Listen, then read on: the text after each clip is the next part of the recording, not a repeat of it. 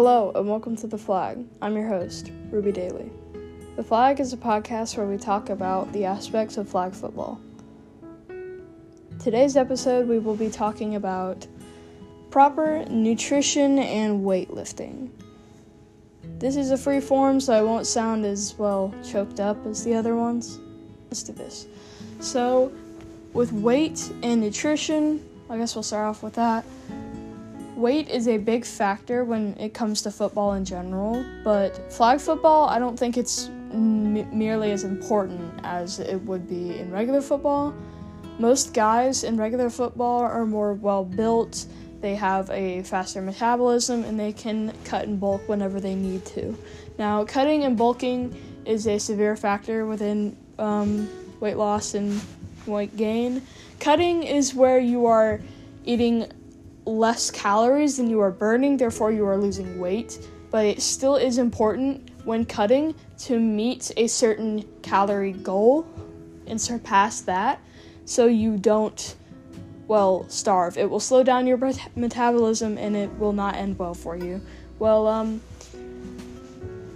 bulking is where you, it's quite the opposite. You are gaining more calories, you're eating more calories than what you are burning and sometimes I see people who don't burn at any at all and they just uh, gain weight, and I don't think that's very healthy.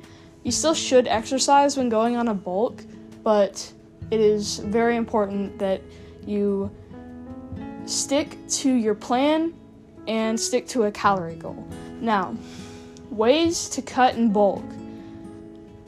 Ways to cut, I guess we'll start off with that cutting again, you are losing more calories, you are eating less calories than you are burning. So I would say running, cardio, weights are the most important factors for something like cutting, and it is extremely important that you maintain your exercise in your body so you can actually lose the weight that you want to lose. Now, for certain positions like center, you want to have a very strong center and high socks. Sorry, that's my cat. You want to have a good amount of muscle mass. So I would focus more on weightlifting than cardio if you are center. It would be the complete opposite if you are wide or slot receiver because you need to go faster. You need to be training your legs, doing leg days more often than arm days, but you still should be doing arm days because you are still catching the ball. Back to center, it's really important that you have a lot of muscle mass so you can be blocking sufficiently and you won't get run over.